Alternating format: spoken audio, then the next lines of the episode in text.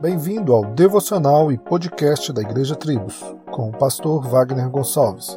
Visite o nosso site www.igrejatribos.com.br. Jesus disse: Se alguém quer vir após mim, negue a si mesmo, tome a sua cruz e siga-me. Mateus 16, 24. O padrão da fé cristã se baseia nesta passagem. Ela é dura contra o nosso pecado, nossa indiferença e até mesmo nosso relaxamento espiritual.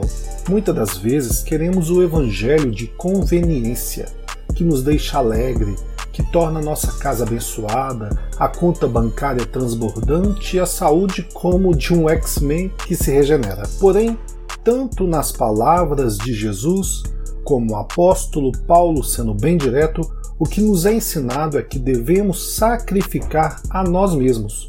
Afinal, tomar a cruz e seguir a Jesus com certeza não é para ir ao shopping. Vejamos o que está escrito em Romanos 12:1. Portanto, irmãos, pelas misericórdias de Deus, peço que ofereçam seu corpo como sacrifício vivo, santo e agradável a Deus, que é o culto racional de vocês. Jesus declarou que teríamos aflições, tanto que o próprio Paulo clamou a Deus para remover os espinhos da vida dele, do qual recebeu a seguinte resposta: A minha graça te basta.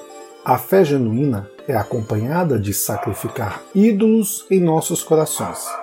E o caso do pai da fé Abraão no monte com Isaac nos mostra que este ídolo pode ser algo muito íntimo, mas devemos sim removê-lo do trono que só pertence a Deus. Negue a si mesmo e tenha um ótimo dia e que Deus te abençoe.